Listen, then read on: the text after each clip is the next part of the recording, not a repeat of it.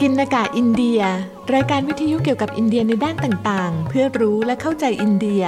ทุกวันเสาร์เวลา 10นาฬิกา30 นาทีทางวิทยุจุฬา 101.5 FM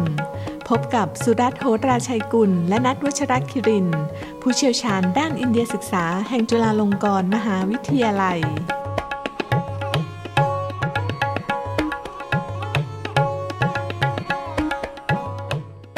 สวัสดีครับท่านผู้ฟังพบกับรายการปกิณกะอินเดียสำหรับวันเสาร์ที่ 9 กันยายนพุทธศักราช 2566 หัวข้อในวันนี้คือ ประวัติศาสตร์นาฏศิลป์อินเดียตอนที่สองยุคโมกุล ยุคจักรวรรดิและยุคหลังเอกราช ผมสุรัตน์โหราชัยกุล ภาควิชาความสัมพันธ์ระหว่างประเทศคณะรัฐศาสตร์ และศูนย์อินเดียศึกษา สถาบันเอเชียศึกษา จุฬาลงกรณ์มหาวิทยาลัยครับ และผมนัทวัชรคิรินนักวิชาการอิสระครับ ครับ ท่านผู้ฟังครับ เชิญฟังเพลงก่อนเลยครับ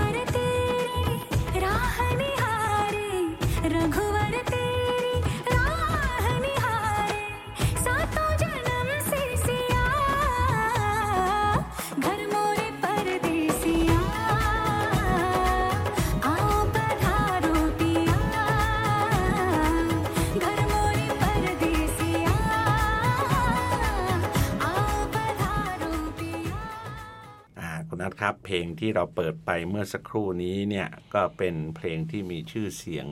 โด่งดังมากนะครับนะคาร์โมเรปาร์เดเซียนะนี่ก็มาจากภาพยนตร์เรื่องกะลังกำลังกะลังนี้ก็ลากศัพท์ของกาลากินีนั่นแหละนะตัวเดียวกันครับนะผมซึ่งฉายในปีคริดศักราช2019นำแสดงโดยอาเลียพัฒน์ซึ่งคนไทยหลายคนอาจจะลืมไปแล้ว แต่ถ้าพูดถึง กังกูไบนะหรือที่คนไทยออกเสียงเป็นคังกูไพเนี่ยนะครับก็คงจะจำได้ว่าเขานี่แหละ คือดาราดังเนี่ยนะฮะครับผมนะโอเค คราวนี้เพลงนี้ก็ขับร้องโดยนักร้องศิลปินอินเดียที่มีชื่อเสียงโด่งดังมากณขณะนี้นะครับก็คือเชยาโกโชครับนะผมนะครับเอาละครับ เช่นเดียวกับตอนที่แล้วเนี่ยครับนะครับ เราก็ยังขอเชิญน้องแพร อิงครัตน์ศิวเมธีวิทย์นะครับผู้ซึ่งเป็นคนเลือกเพลงดังกล่าวมาเปิดในรายการอีกเช่นเคยเนี่ยครับเพราะฉะนั้นแล้วก่อนอื่นใดเนี่ยที่น้องแพรจะอธิบายเรื่องเพลงนี้เนี่ยครับก็ขอบอกก่อนนะครับว่าสาเหตุที่เชิญน้องแพรมาก็เพราะว่าน้องแพรเป็นศิลปินกระถักครับนะครับสำนักชัยปุระเนี่ยนะซึ่ง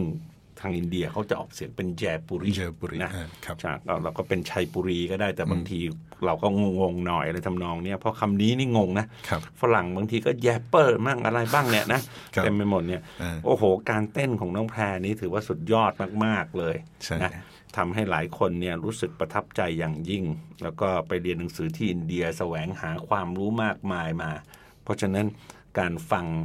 เด็กไทยคนหนึ่งที่ไปเรียนหนังสือต่างแดน และไปแสวงหาความรู้ต้องการที่จะรู้จริง ไม่ใช่แค่เต้น แต่ครับอยากรู้ด้วยเรื่องราวต่างๆนานาเหล่านี้เนี่ยนะจึงเป็นเรื่องสำคัญที่เราจำเป็นที่จะต้องอาสัมภาษณ์น้องแพรครับเอาละครับน้องแพรนะครับ เพื่อไม่ให้เสียเวลาช่วยอธิบายหน่อยได้ไหมว่า เพราะเหตุใดถึงเลือกเปิดเพลงนี้ครับ เอ่อเพลงนี้นะอะนะคะจะเกี่ยวกับพระรามนะคะพระรามเอ่อก็จะเป็นสตอรี่ของพระรามนะคะ จนมาถึงพระรามชนะแล้วก็เข้าเมืองนะคะ ซึ่งเอ่อวันนี้นะคะแพรก็จะมาพูดตั้งแต่สมัยก่อนที่เอ่อจะประกาศอิสรภาพของอินเดียนะคะ จนมาประกาศอิสรภาพของอินเดียนั่นเองนะคะ แพรเลยมองว่าเอ่อเพลงนี้เป็นเพลงที่แบบเหมือนชัยชนะอะไรแบบเนี้ยค่ะอ๋อโอเคมีความหมายดีอ่าเพราะว่าเอ้ยหลายคนอาจจะงงไง เพราะว่าฮะจริงๆลูกรามายณะมันคือตอนที่แล้วไงครับแล้วอยู่ๆทำไมมาเปิดเพลงนี้ เพราะนั้นเห็นไหมฮะฮะการตีความของแต่ละคนก็ไม่จำเป็นต้องเหมือนกันไงใช่ถูกไหมครับครับ ความเดิมตอนที่แล้วเราได้นำเสนอเรื่องราวของประวัติศาสตร์นาฏศิลป์อินเดียโดยสังเขปนะคุณนัทครับและได้ดำเนินมาถึงช่วงยุคกลางอืมท่านที่พลาดรายการตอนที่แล้วเนี่ยก็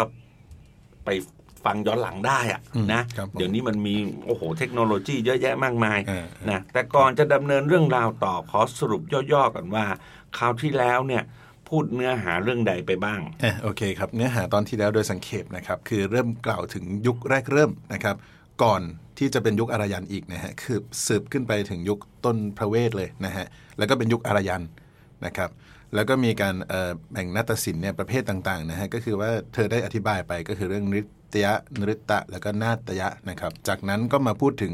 สภาวะของอารมณ์ แล้วก็รสของอารมณ์ในนาฏศิลป์อินเดียนะที่แบ่งออกเป็นเก้ารสนะครับ ซึ่งอันนี้ก็คือผมก็โยงกับเรื่องทางเอ่อวรรณกรรมด้วยนะแล้วหลังจากนั้นก็คือสืบต่อไปถึงวิวัฒนาการช่วงต่างๆ มาเป็นลำดับนะครับ มาสิ้นสุดในสมัยราชปุตรครับซึ่งตรงเนี้ยคือเกิดการรุกรานทำลายศิลปะบางส่วนนะโดยเฉพาะอย่างยิ่งจิตรกรรมหรืออะไรด้วยเนี่ยนะแต่ก็สงวนอะไรก็ไว้สบางงวอนย่างไว้บางอย่างจนไปถึงเนี่ยพยายาม เป็นยุคที่มีความสลับซับซ้อนมาก ใช่ใช่ใช่แล้วก็มาถึงความพยายามในการอนุรักษ์ศิลปะดนตรีเนี่ยภายใต้ร่มเงาของราชสำนักราชปุตรใช่ครับครับผมเอาละครับ น้องแพรครับ เราสัญญากับท่านผู้ฟังไว้แล้วนะก่อนอื่นใด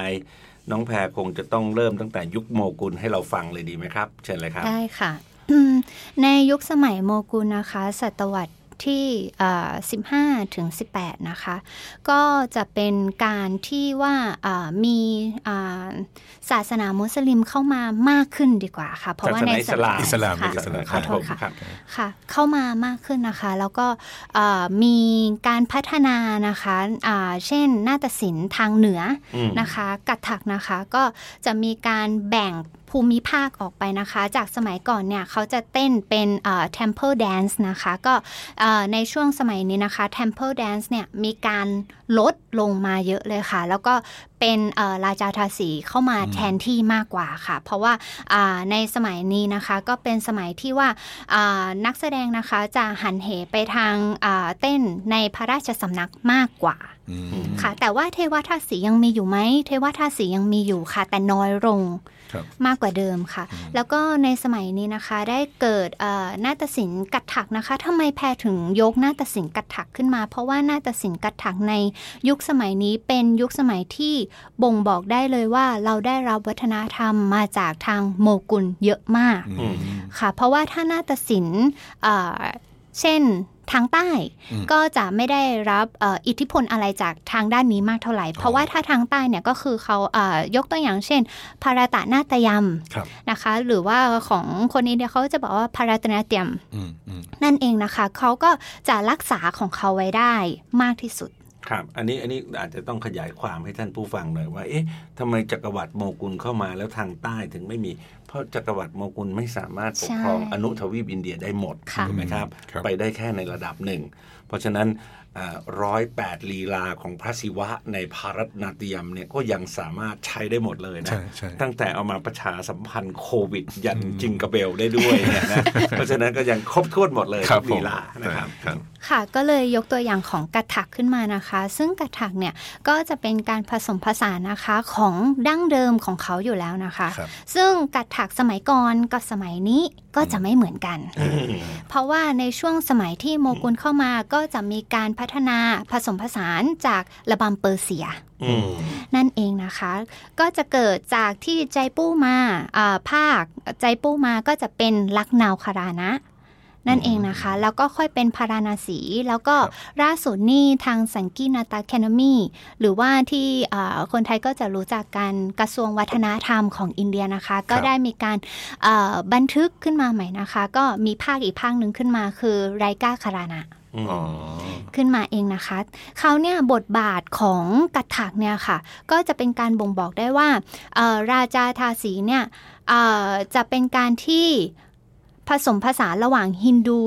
กับทางอิสลามเข้าร่วมกันนะคะ ทางทางมุสลิมอะนะ เพราะว่าเป็นมันกลายเป็นวัฒนธรรมใช่อิสลามใช่ค่ะเนี่ยเป็นศาสนาถูกไหมค่ะครับผมเพราะฉะนั้นเวลาเราพูดถึงมุสลิมพูดถึงวัฒนธรรมเนี่ยนะครับมุสลิมทั่วโลกก็จะไม่ได้มีวัฒนธรรมเหมือนกันหมดค่ะจะมีอะไรแตกต่างกันค่ะเพราะฉะนั้นครับผมก็จะมีศิลปะ บางพื้นที่เนี่ยศิลปะก็จะจำกัดด้วยเหมือนกันอิสอันนี้ลามก็บางที่นี่คือห้ามหมดเลยเรื่องห้ามการหมดขับเลยร้องหรือการร้อเต้งนรำห้ามหมดใช่เลยฮะเพราะว่าจะต้องใช้เวลานั้นน่ะในการที่จะไปอ่า ระลึกถึงพระผู้เป็นเจ้าแทนนะอ่าเพราะฉะนั้นในแต่ละแห่งเนี่ยครับอ่าวัฒนธรรมท้องถิ่นมีอิที่พลมหาศาลถูกมากต้องด้วยถูกต้องนะครับครับผมแต่เขาเนี่ยราชาทาสีเนี่ยอ่าในยุคสมัยนั้นก็จะแบ่งไปอีก คือเป็นราชาทาสีที่เต้นถวายกับอ่าพระราชาครับนะคะ หรือว่าอีกแบบหนึ่งก็เป็นการซูฟีนั่นเองนะคะซูฟีอืมค่ะครับผมอ่า ซูฟีคือการเอ่อเต้นเพื่อไปถึงเทพเจ้าเป็นการบูชาอย่างหนึ่งของเขาค่ะครับในสมัยนั้นนะคะก็จะมีอ่าอิทธิพลที่เข้ามาในยุคสมัยนี้ คนเอ่อที่ฮินดูสถานนี่เขาก็จะรู้จักครับค่ะ มันต่อไปนะคะสมัยที่อังกฤษเข้ามานะคะอ่าในฮินดูสถานนี่นะคะ ซึ่งในอ่าช่วงสมัยนี้นะคะ พูดได้เลยว่าละอ่าเทวทาสีนะคะ หมดไปในยุคนี้อืม เพราะว่าทางอังกฤษนะคะ เขาเชื่อกันว่าการที่มีเทวทาสีเป็นการที่อ่าไม่เท่าเทียมกันอืมใช่ ก็มีการที่ว่าปรับออกมาเป็นราชาทาสีอย่างเดียว ก็คือเทวทาสีคือช่วงนั้นก็คือตัดทิ้งไปเลยอืม เพราะว่าเขาถือว่าเป็นการอ่าเดี๋ยวแพรขอเกริ่นก่อนนะคะครับเทวทาสีเนี่ยอ่าถ้าพ่อแม่ในสมัยก่อนไม่มีตังค์ที่จะเลี้ยงดูบุตรนะคะ ก็จะเอ่อส่งบุตรสาวมาอุทิศตน มาเอ่อรับใช้เอ่อศาสนาครัค่ะบก็จะเอ่อโดน สอนให้เต้นรำหรือว่าการบูชาการนั่งสมาธินะคะ อุทิศตนอยู่ในเอ่อวัดนั้นนะคะครับก็จะมีการที่ดูแลเลี้ยงดูอะไรพวกเนี้ยค่ะ แล้วก็ให้ความรู้เช่น แต่งกวีภาษาเป็นครับต้นนะคะ แต่ว่าพอมาถึงยุคสมัยของเออยุโรเปียนนะคะเขาก็เอ่อคนอังกฤษก็มองว่าไม่ควรที่จะมีเกี่ยวกับ การซื้อขายว่าง่าย ๆ เถอะในในในช่วงนั้นอันค่ะนี้ก็ฟังดูตลกอยู่เหมือนกันนะฮะว่าผมคนที่ไปปกครองเขาในนามมนานิคมเนี่ยแต่ยังไปเทศนาเขาเรื่องความเท่าเทียมได้อีกเนี่ยนะใช่ค่ะก็ไม่เป็นไรฮะนี่เป็นสัจธรรมชนิดหนึ่งแหละนะฮะที่เราก็ต้องอยู่กันไปครับนะผมครับใช่ค่ะ ก็ในยุคสมัยนี้นะคะ ก็มีการเอ่อรวมกันอีกรอบหนึ่งนะคะเอ่อจะเป็น เปอร์เซียด้วยอืมจะเป็นฮินดูสตานีด้วย แล้วก็อืมจะเป็น modern dance ด้วย เพราะว่าพอ European เข้ามาใช่ไหมคะ ก็มันก็ไม่ใช่แค่คนเข้ามาแต่เขาเอาวัฒนธรรมของเขาเข้ามาด้วยเนาะอ่าฮะก็มีการพัฒนากันอีกรอบหนึ่งนะคะครับผมมีการพัฒนากันด้วยการเอ่อหน้าตัดสินคราวนี้หน้าตัดสินนี้ก็จะเป็นที่แพร่หลายนะคะ แล้วก็มีการพัฒนาเอาเอ่อ พวก western dance นะคะ เข้ามารวมกับหน้าตัดสินด้วย แล้วก็มีคำว่า classy เกิดขึ้นในยุคสมัยนี้ classy แปลว่าชนชั้นสูงอืมก็มีการแบ่งแบ่งแบบเห็นได้ชัด แต่ในสมัยก่อนหน้านั้นเนี่ยคลาสซี่เนี่ยยังไม่ได้พูดถึงเขาจะบอกว่าราชาทาสีราชาทาสีมันก็คือคลาสซี่นั่นแหละอืมอืมแต่ว่าไม่ได้แบ่งออกแบบเห็นได้ชัดขนาดนั้นอ่าพอมาแบ่งแบบชนชั้นเห็นได้ชัดมากกว่าเดิมก็คือในสมัยของอังกฤษมากกว่าค่ะอืม ก็คือโฟกเนี่ยเขาก็จะไม่มองว่าโฟกเป็นเอ่อเหมือนกับว่า classy ครับเขาก็จะแบ่งออกไป แต่ตอนณตอนนี้ก็ยังไม่มีเอ่อหน้าตัดสินแบบเต็มรูปแบบ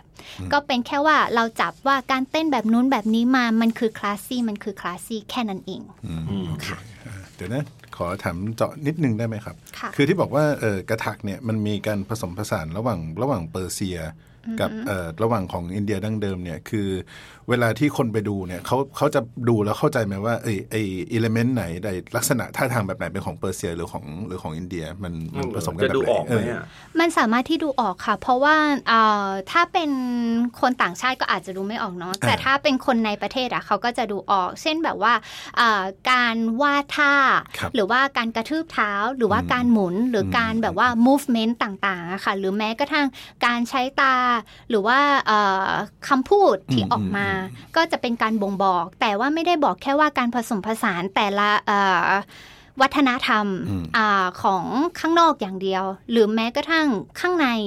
ทางใต้ก็จะร้องอีกแบบหนึง่งครับทางเหนือก็จะร้องอีกแบบหนึ่งทางอีสานก็จะร้องอีกแบบหนึ่งเช่นกันค่ะ อืมโอเคได้ได้แต่ที่เราเห็นคือแบบว่าหมุนหมุนหมุนเยอะๆนี่ก็คือของทางพวกเปอร์เซ็นต์ทางเหนือทางเหนือใช่ใช่ไหมทางเหนืออ่อ่าโอเคแต่คุณนัทคำถามนี้เป็นคำถามที่ดีนะครับแต่ในแง่หนึ่งเนี่ยอืมนะขออนุญาตแทรกขึ้นมานิดหนึ่งก็คือว่า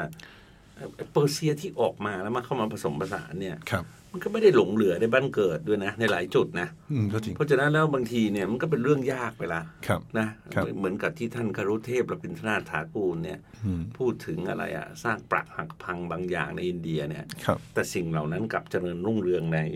ในในประเทศของเราอะในครับประเทศไทยอะไรทำนองเนี้ยนะในสมัยหนึ่งเนี่ยครับผมซึ่งในสมัยนั้นมันก็คือสยามอะใช่นะครับใช่นะครับเพราะว่าอ่าท่านมาเยือนในในในเอ่อยุคนั้นอะหนึ่งเก้าสองเจ็ดอะนะครับผมนะตรงเนี้ยมันก็ วุ่นวายอยู่พอสมควรเนี่ยเนี่ยก็คือสิ่งที่เรียกว่าอารยธรรมมันข้ามกันไปตลอดอะครับถูกไหมครับอ่าครับนะผมค่ะ แล้วก็ในยุคสมัยอ่านี้นะคะก็เอ่อคนเราก็จะเข้าเอ่อคนไทยก็จะเข้าใจนะคะว่าบอลิวูดเนี่ยเกิดมาหลังจากที่ทางอินเดียได้ register Indian classical dance แล้ว แต่ที่จริงแล้วบอลิวูดเนี่ยมีมาก่อน Indian independence อีกค่ะใช่ครับในคริสต์ศักราช1932 นะคะ ซึ่งอันเนี้ยที่แพรได้บอกไปอะค่ะ มันคือการผสมผสานครับแล้วก็ออกมาเป็น business ก็คือเอองานใช่ไหมคะครับค่ะ ก็เป็น business เยอะขึ้นนะคะ เกี่ยวกับการเอ่อหารายได้นะอ่าคะก็ธุธุรกิจอะพูดง่ายๆอ่าธุรกิจธุรกิจทำให้มันเป็นพาณิชย์อะครับถูกไหมครับผมครับ แน่นอนครับหนึ่งในบุคคลนั้นน่ะที่มีก่อน independence ก็คือคุณพ่อของราชกปูรอะอืมปริทวีราชกปูรอะเพราะฉะนั้นเอ่อประวัติศาสตร์ของบอลิวูดนี่คือก่อนเอกราช ใช่ค่ะ แล้วก็เอ่อผู้ที่แรก ๆ ที่นำเอ่อนาฏศิลป์นะคะของอินเดียเข้ามาร่วมกับบอลิวูดนะคะ ก็คือปันดิตสีตารามหาราชนั่นเองนะคะ ท่านมีเอ่อบทบาทที่สำคัญมากก่อนบิเอ่อบัณฑิตบีจูมหาราชนะคะ ก็เอ่อเป็นตัวแทนของก็ว่าได้ของกัตถักที่เข้ามาในอืมเอ่อบอลิวูดอืมก็ว่าได้ค่ะอืมก็ แล้วพอหลังจากนั้นมาก็เป็นอ่าบีจูมหาราชนะคะ แล้วก็เอ่อพี่น้องของสีตาราก็เข้ามาหลังจากนั้นอ๋อค่ะโอเคก็ถือว่าช่วงนี้เป็นช่วงที่แบบว่าบุกเบิดเกี่ยวกับว่านาฏศิลป์ทำไมอ่าเราเห็นกัตถักอ่าอยู่ในบอลิวูดมากเป็นพิเศษนะคะอ๋อเพราะว่ามันมีการวาดมือหรือว่า modern dance ที่มันสามารถมา mix เข้าหากันได้ครับค่ะผมอืม โอเค ค่ะ ต่อมานะคะก็จะเป็นยุคสมัยประกาศอิสรภาพนะคะเอ่อวันที่ 15 สิงหา 1947 นะคะ ก็เอ่อในยุคสมัยนี้นะคะก็ประกาศอิสรภาพก็ประเทศอินเดียนะคะ ทางรัฐบาลก็ได้มีการเอ่อทนุบำรุงเอ่อในประเทศมรดก เช่น นาฏศิลป์ดนตรีเป็นต้นนะคะอืมอ่าถ้าจะบอกว่าอ่า ประเทศอินเดียเนี่ยมองเห็นความสำคัญของการดนตรีหรือซอฟต์พาวเวอร์นะคะของอินเดียนั้นเขาเห็นก่อนที่จะมาเป็น register ในประเทศของเขาอีกค่ะ เพราะว่า ICCR Indian Cultural Center นะคะ Relationship นะคะก็เขาได้ส่งพวกนักแสดงนะคะออของ ทางประเทศอินเดียนะคะ ไปตามประเทศต่างๆ เพื่อเผยแพร่วัฒนธรรม และสร้างเอ่อสารสัมพันธ์กับต่างประเทศนะคะ คือเขาจะเห็นความสำคัญนี้มากกว่าการที่จะรีจิสเตอร์ก่อนของเขาเองก่อน เพราะว่าเขามองว่าสงครามโลกเนี่ย ถ้าสมมติมันไปแบบว่ารุนแรงเนี่ย มันก็มีแต่พังเปล่าอืมๆพอเขาแบบว่าเอ่อประกาศอิสรภาพปุ๊บเขาเอาตรงเนี้ยหนูมองว่าอินเดียนี่คือแบบ smart มากฉลาดมากที่อ่าฮะเอาอันนี้เข้าไปร่วมนะคะ แล้วก็เป็นอ่าการเผยแพร่ว่าคนอินเดียเป็นยังไง มีลักษณะยังไง มีความเชื่อยังไงนะคะ ในปี 1950 ค่ะครับพอ 1953 นะคะ ได้มีการ register หรือกระทรวงวัฒนธรรมอินเดียนะคะ สังกีตนาฏกอะคาเดมีนั่นเองนะคะ ก็มีการ register classical dance มานะคะ ก็คือเอ่อนาฏศิลป์อินเดีย ซึ่งนาฏศิลป์อินเดียเนี่ยจะบอกว่าในสมัยก่อนน่ะไม่ได้มีหลากหลายแบบนี้ครับคือเออคนอินเดียเนี่ยจะมีการพัฒนาเหมือนที่อาจารย์สุรัตน์เคยเกริ่นไว้เบื้องต้นนะคะ จะมีการพัฒนาไปเรื่อยๆ ถ้าคนอินเดียหรือเรียนอยู่ที่อินเดียเนี่ยก็จะต้องอัปเดตตลอดเวลาอืมเกือบทุกเดือนเลย เพราะว่าเขาจะมีการที่เอ่อ ประเทศอินเดียเป็นประเทศใหญ่ใช่ไหมคะใช่ดังนั้นแล้วพอเขาเห็นโฟกอันนี้สามารถที่จะมาพัฒนาเป็นคลาสสิคอลเป็นมรดกของเขาได้เขาก็จะมาทำนะคะครับอาของอินเดียนะคะ ณ ปัจจุบันนี้นะคะก็จะมีนาฏศิลป์ด้วยกัน8อย่างนะคะ ก็จะมีกัตทักกัตถกาลิ ภารตะนาตยมมณิปุริ กูจิปุดี โอดิซี สตรียา แล้วก็โมหินียตมนะคะ ซึ่งอันนี้แพนอ่าคาดว่าแพรเคยกล่าวไว้ตอนที่แพรมาเบื้องต้นแล้วอ่าใช่ไหมใช่คะใช่เมื่อครั้งก่อนเบื้งต้นแบบ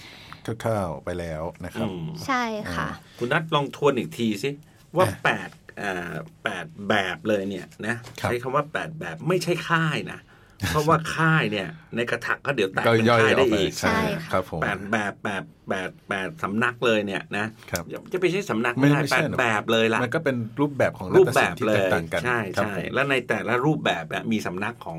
ของตนมีเองสำนักย่อยอยู่ครับใช่ผมครับย่อยอะก็คือเริ่มต้นคือกระถักใช่ไหมฮะอืมกระถักก็ก็อย่างที่น้องแพรเขาเชี่ยวชาญนี่แหละนะก็คือกระถา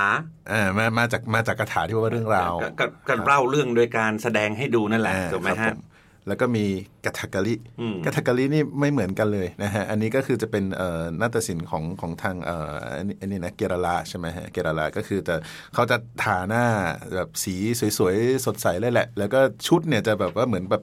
เหมือนสุ่มใหญ่ๆอะนะฮะ แล้วก็แสดงออกเวลาแสดงออกเราก็จะเห็นมือเขาเป็นหลักเอาอเนาะย่างนี้คุณนัทกำลังบอกว่าน้องแพรเวลาเต้นกระถักนี้ไม่ทาหน้า ไม่ใช่ทาหน้าก็จะเป็น makeup แบบของเขาฮะกถักกะลินี่เป็น makeup ที่แบบเป็นเป็นเอกลักษณ์มากเลย ถูกเอาไปครับใช้เป็นเป็นโลโก้เป็นอะไรเยอะเลยนะนะแล้วก็มีอีกอันหนึงเอ่อพระรัตนนาตยมอันนี้โบราณอันนี้เป็นทางของทางทมิน ซึ่งตรงเนี้ยผมต้องอธิบายนิดนึงด้วยว่าคนไทยหลายคนเนี่ยชอบเข้าใจว่าออกเสียงว่าพารัตนาตยมนะเพราะว่าพารัตเนี่ยหมายถึงอินเดียใช่ไหมฮะคนก็อาจจะคิดว่าเอ๊ะอันเนี้ยหมายถึงแบบการเต้นของอินเดียหรือเปล่าจริงไม่ใช่คือคำว่าพารัตะเนี่ยคืออิงมาจากข้อหนึ่งนะฮะชื่อฤาษีพารัตมุนี กับอีกอีกข้อหนึ่งก็คือว่าอันนี้ก็คือคุยกับน้องแพรก่อนเข้ารายการเหมือนกันว่าพารัตะเนี่ยจริง ๆ ก็แตกออกเป็นสามตัวมีอะไรบ้างนะน้องแพรพาวค่ะอ่าพาวก็คือภาวะ แล้วก็ค่ะแล้วก็ตาลอ่าอันนั้นแปลว่าจังหวะจังหวะอ่าอ่าแล้วก็นาดยาค่ะอ่าโอเคอ่าต่อมาครับก็คือมณิปุริ อันนี้ค่อนข้างชัดเจนว่ามันมาจากทางมณิปุระนะครับ แล้วก็มีอีกอันหนึงเอ่อคุจิปุดีนะครับโอดิซีโอดิซีนี่ก็โอดิสาโอดิสานแน่ๆอ่าครับผมแล้วก็มีเอ่อสัตริยะ นะครับ แล้วก็สุดท้ายก็คือโมหินิยาตัมอ่าโมหินิยาตัมนี่ก็ทางทางใต้เหมือนกันอืมครับผมก็เนี่ยรวม 8 แขนงดังนี้แพรขอเอ่อเพิ่มเติมได้ไหมคะเอ่อนาฏศิลป์อีกอย่างหนึ่งค่ะ ที่แบบว่าเอ่อแพรเคยได้ยินเอ่อคนไทยหลาย ๆ คนนะเอ่อมาถามแพรค่ะ เกี่ยวกับนาฏศิลป์ฉาวซึ่งเอ่อที่อินเดียเนี่ยทางสังกีตนาฏกอะคาเดมีเนี่ยยังไม่ได้ register ว่าฉาวอะเป็นนาฏศิลป์แต่ว่าจดให้อยู่ในนาฏศิลป์ศิลปะ ป้องกันตัวอ๋อโอเคแต่ไม่ใช่นาฏศิลป์อ่าทางด้านร่ายรครับผมำจะจะแตกต่างกันค่ะอ่า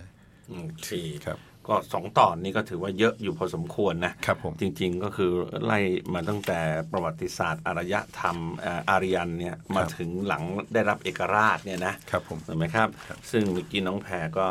อ่าสรุปให้เราฟังได้อย่างอ่าสวยงามนะครับ คือนอกจากจะอ่า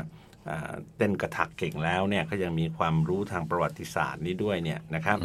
ผมอยากจะอ่าอธิบายให้ฟังนิดเดียวนะครับครับหลังได้รับเอกราชเนี่ยนะครับเนี่ยอินเดียจำเป็นต้องสร้างชาติขึ้นมาใหม่นะทางรัฐศาสตร์เราก็เรียกว่า nation building ครับแน่นอนคุณนัทครับนะน้องแพรด้วยก็คือ การที่เราจะเป็นประเทศเป็นรัฐได้เนี่ย มันต้องมีองค์ประกอบ ต้องมีประชาชน มีพรมแดน มีวัฒนธรรม มีความเชื่อ มีธงชาติ มีรัฐธรรมนูญ มีสภา มีอะไรหมดเนี่ยใช่ในส่วนเนี้ยก็สำคัญมาก แต่สิ่งหนึ่งที่ผมประทับใจน้องแพรมาก ก็คือเวลาน้องแพรพูดถึง ICCR เนี่ยนะ Indian Council for Cultural Relations เนี่ยนะท่านผู้ฟังอันนี้ก็คือปีกหนึ่งของกระทรวงการต่างประเทศอินเดียครับนะซึ่งปัจจุบันก็จะบอกว่าเป็นปีกซอฟต์พาวเวอร์หรืออะไรก็ได้เนี่ยนะครับก็จะประมาณ Alliance Française เกอเธ่หรือ British Council สมัยหนึ่งอะไรทำนองเนี้ยนะนะสิ่งหนึ่งที่ทางอินเดียเนี่ยค่อนข้างอ่าแน่วแน่มาก โดยเฉพาะบัณฑิตจวาลาลเนรูด้วยเนี่ยก็คือมีความคิดที่ว่า โลกของเราเนี่ย จะเข้าไปสู่สงครามกันอีกทำไมครับนะทำไมเราไม่เรียนรู้ซึ่งกันและกัน เพราะครับ ICCR ไม่ใช่แค่ส่งศิลปินไปอย่างเดียวนะอืม ICCR ให้ทุนคนไปเรียนหนังสือด้วยถูกต้องนับตั้งแต่ 1950 ซึ่งสมัยนั้นอินเดียไม่มีเงินเลยอืมปัจจุบันมั่งคั่งมาก สมัยนั้นไม่มีเลยครับถูกไหมฮะครับเพราะฉะนั้นอันนี้ก็เป็นสิ่งหนึ่งที่ โลกของเราเรียนรู้ซึ่งกันและกันครับนะครับ วันนี้รายการของเราก็ขอจบลง แล้วก็ขอขอบคุณน้องแพรนะครับ แล้วก็ขอลาท่านผู้ฟังไปก่อน สวัสดีครับ สวัสดีครับ สวัสดีค่ะ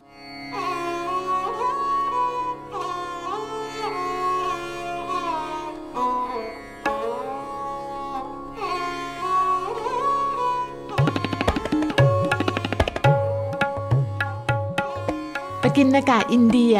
รายการวิทยุเกี่ยวกับอินเดียในด้านต่างๆ เพื่อรู้และเข้าใจอินเดีย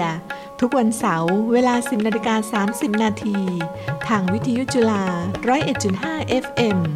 พบกับสุรัตน์โหตราชัยกุล และนัทวัชรคิริน ผู้เชี่ยวชาญด้านอินเดียศึกษาแห่งจุฬาลงกรณ์มหาวิทยาลัย